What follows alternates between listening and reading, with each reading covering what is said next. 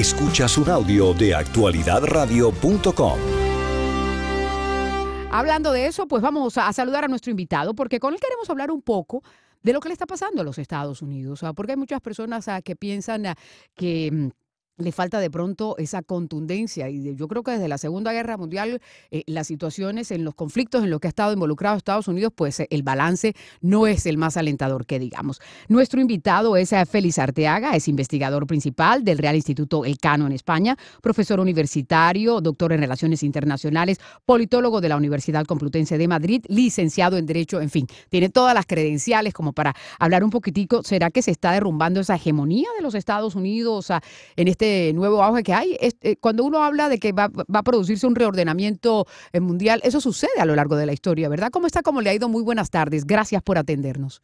Todos, como, usted mencionaba, todos los imperios ah, tienen un periodo de transición hacia una segunda fila. Esa transición o esa ah, decadencia eh, es más o menos larga y siempre aparecen nuevos actores que contestan la hegemonía.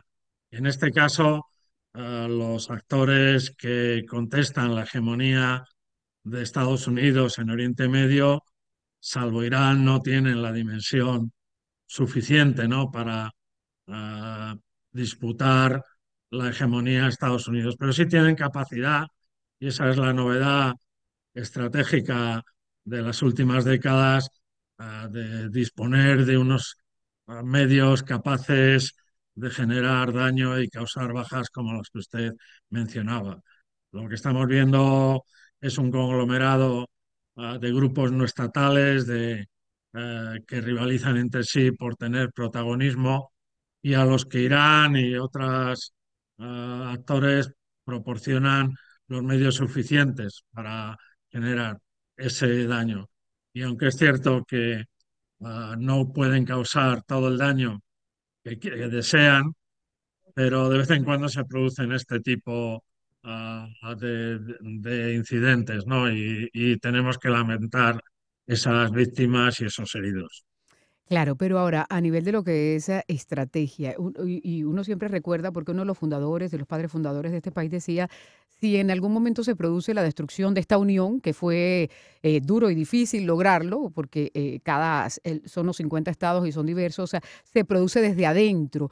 Y, cuando uno comienza a ver lo que está sucediendo internamente en el país, también, a pesar de que las instituciones todavía son fuertes, sobre todo lo que la división de poderes, siempre se presentan una serie de circunstancias que hoy en día de pronto lo ponen a dudar a uno. ¿Cuáles son esos factores que contribuyen a que un país que, que es el que está liderando eh, en el mundo, en el que le toca, en la época en la que le toca, comience a perder esa hegemonía?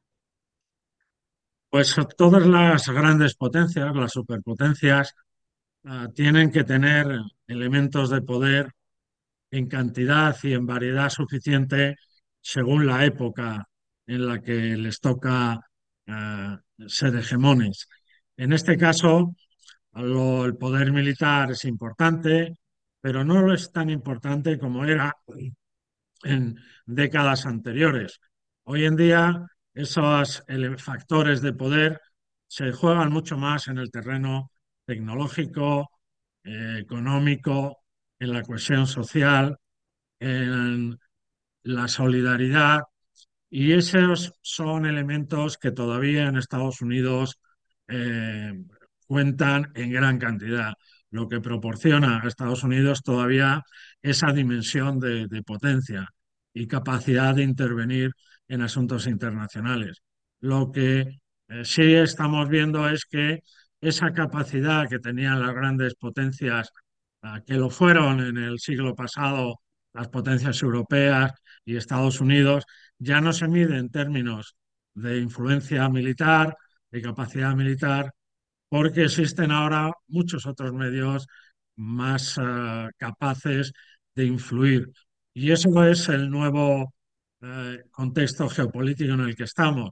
La competición entre Estados Unidos y China eh, tiene que apoyarse en las capacidades, en los elementos de poder de cada uno y eh, la capacidad militar ya no determina como en el pasado. No es el elemento fundamental en las operaciones militares. Las guerras ya no se ganan por quien tenga más capacidad militar, sino por aquel que consigue que los adversarios ah, se desanimen y dejen de combatir. Y esto es lo que ha pasado no solo a Estados Unidos, sino a las potencias europeas. Se han dado cuenta de que intervenir fuera de su territorio continuamente no arregla problemas, no gana influencia y por el contrario le genera uh, críticas y hostilidad de los países en los que actúan. Y por tanto el número de misiones, el número de operaciones se está limitando drásticamente.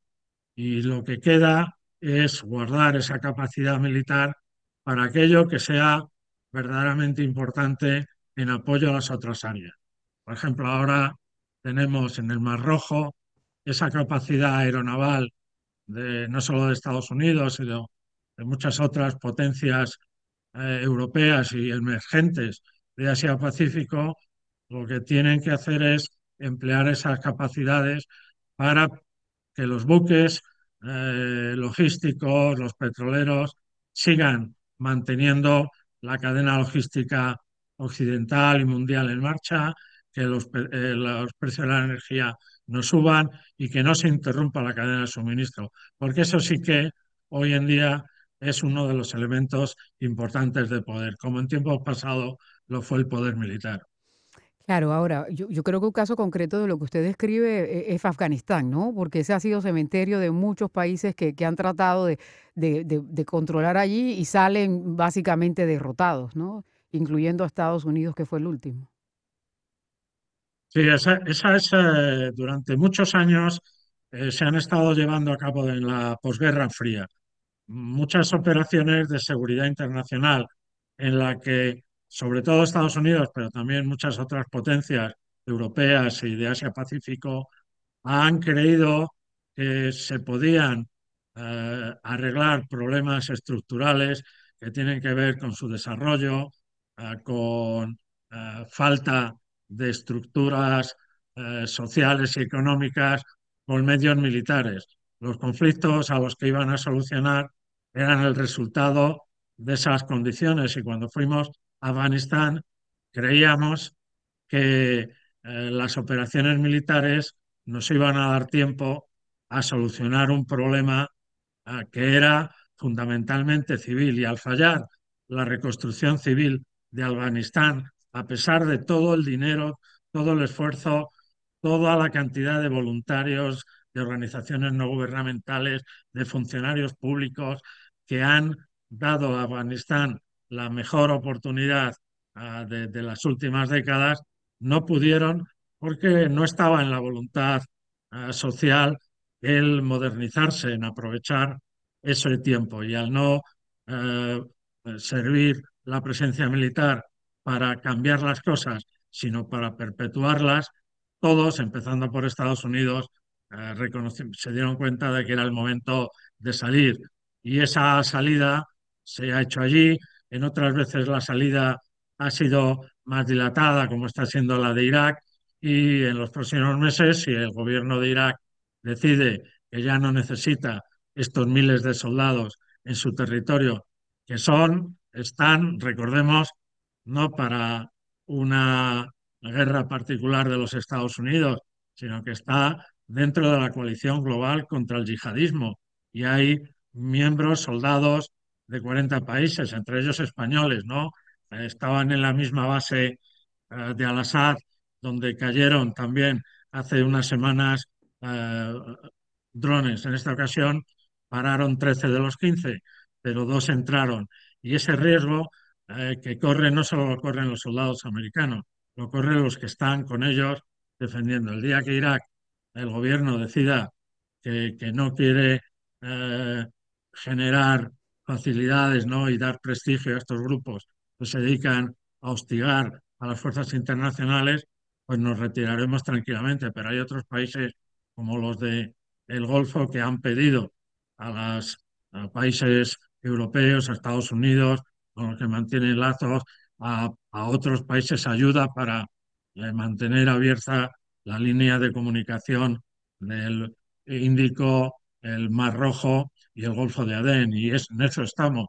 Eh, se actúa militarmente solo eh, cuando se llama en razón de alerta y no por intereses hegemónicos como tenían los antiguos imperios. Esta época de conquista y del uso militar para la conquista hace tiempo que ya se da por cerrada. No es así, ¿eh? esto estamos por el, en el ámbito occidental. Sin embargo, eh, Rusia no comparte esta teoría y China, aunque eh, cree, tiene, va creciendo en esos instrumentos de poder no militares, eh, si tiene oportunidad de utilizar la fuerza, lo hará.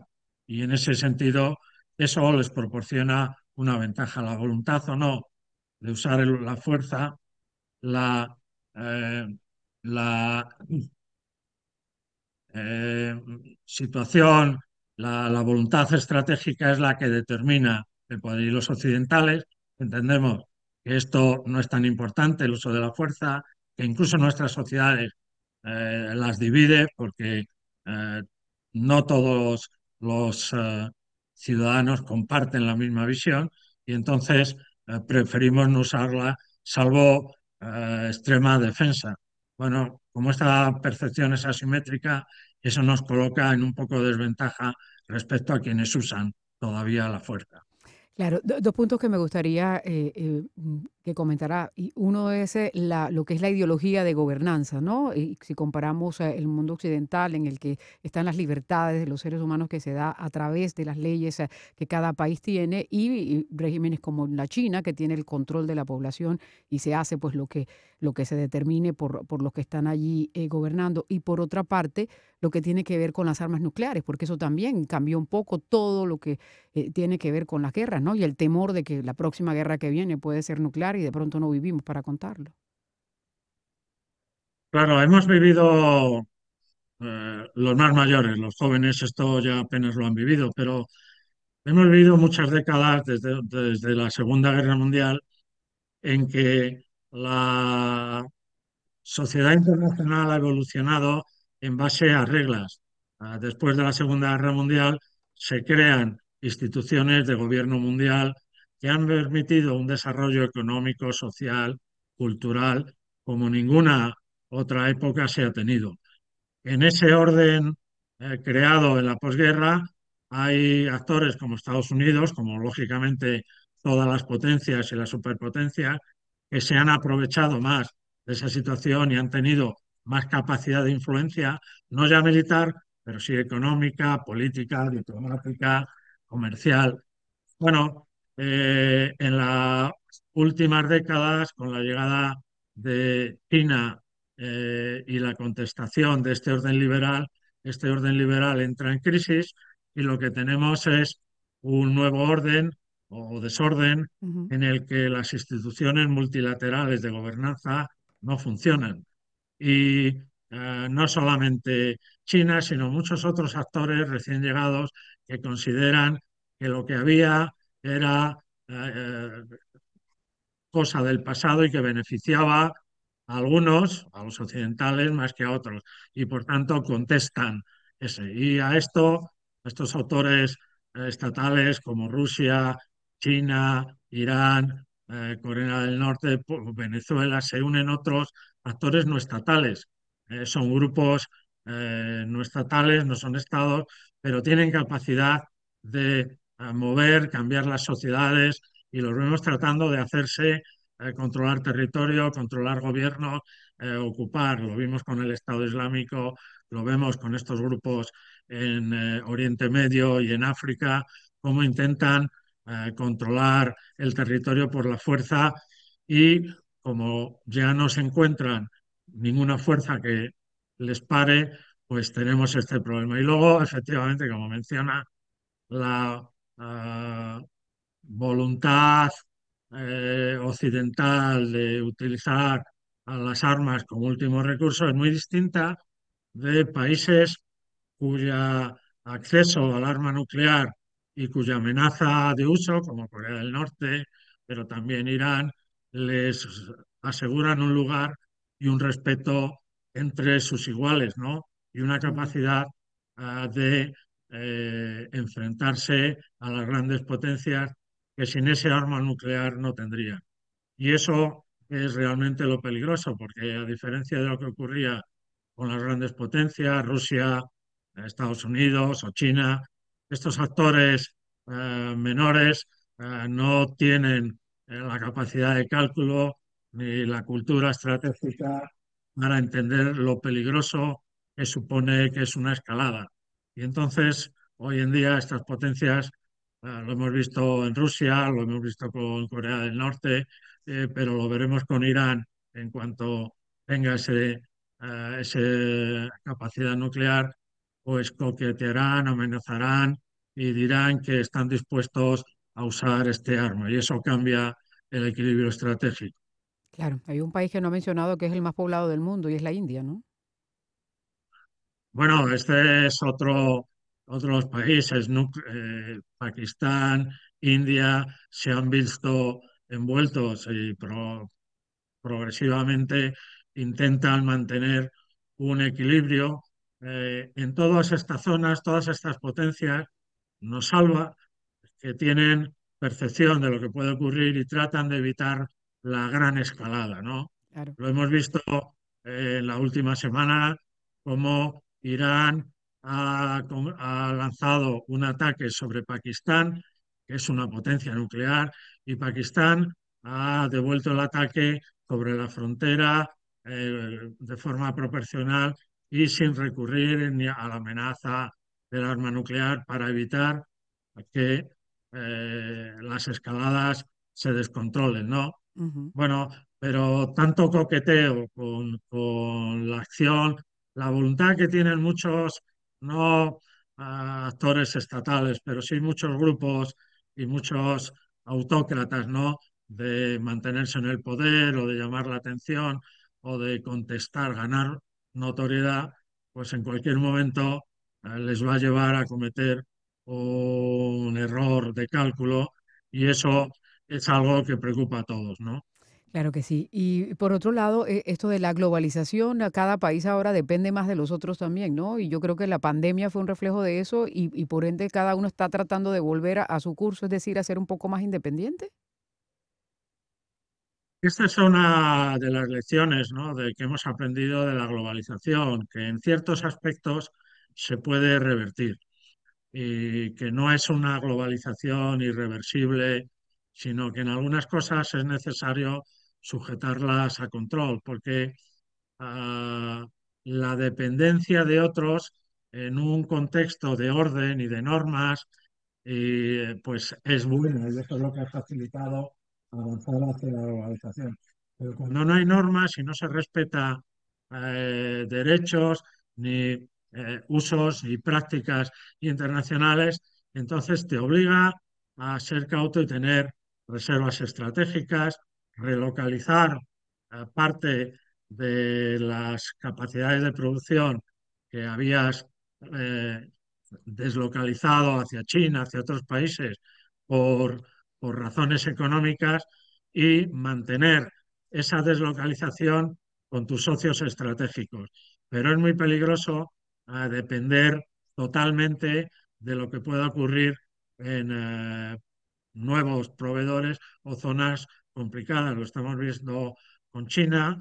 Es, eh, no solo es difícil para una gran potencia eh, mantener una dependencia, porque cuando quieren, lo hemos visto en el COVID, eso o lo veremos con los metales raros, o lo hemos visto con los países árabes con el petróleo, en el momento que tienen una voluntad política por encima de la económica, pues la imponen y dejan, cortan el suministro. Y eso para las sociedades, sobre todo las occidentales, que no estamos o- acostumbradas al racionamiento, a la escasez, es un problema ah, complicado. Vienen tiempos ah, difíciles porque esa autonomía estratégica en muchos ámbitos ya no es posible. Dependemos, ah, no queremos eh, emigrantes, pero de- les necesitamos para mantener la, la economía en marcha. No queremos abrir nuestros mercados pero los tenemos que abrir porque hay otros productos mejores y más baratos, ¿no? Y esa es la, ah, el problema de la globalización, que creíamos que iba a ser facilitar la, la vida de todas y, si es cierto, lo ha conseguido para una gran parte, sobre todo para esos millones de, de personas que mencionaba antes en India, en China, esas nuevas clases medias que han pasado directamente de la pobreza a unos estándares de vida muy dignos. Pero eso a costa de que otras clases medias en otros países eh, no sigan avanzando en su estatus económico y social. Ese reparto que se ha visto global de la riqueza se va a dar, se está dando ya, eh, se está en eh, América Latina, en, eh, entre África y Europa, y ese el, los signos de los tiempos. Hay cambio, la globalización sigue en marcha de, con otras prioridades, pero al mismo tiempo todos tratan de mantener autonomía estratégica en aquellas áreas en las que son más vulnerables. Sí, sí, por repasarlas, las decíamos al principio de la entrevista, son aquellas áreas que determinan el futuro de un país, de una sociedad, ¿no? de lo que van a vivir, eh, lo que les va a dar su predominio y, eh, y, capacidad de influencia. Y no son otras que la tecnología, la educación, la cohesión social eh, y esos instrumentos no son ya militares, son de otra naturaleza, pero si todos esos fallan, eh, ya no se puede recurrir a una solución militar en guerras internacionales o una solución militar en guerras civiles, porque esa capacidad de arreglar las cosas por la fuerza está hoy en entredicho. Mm. Está complicado todo, pero bueno, mientras más uno trata de entender, más enredado se pone. Doctor Arteaga, muchísimas gracias por estar con nosotros. Muchas gracias a ustedes y buenas tardes. Buenas tardes para usted también. Esta es una producción de actualidadradio.com.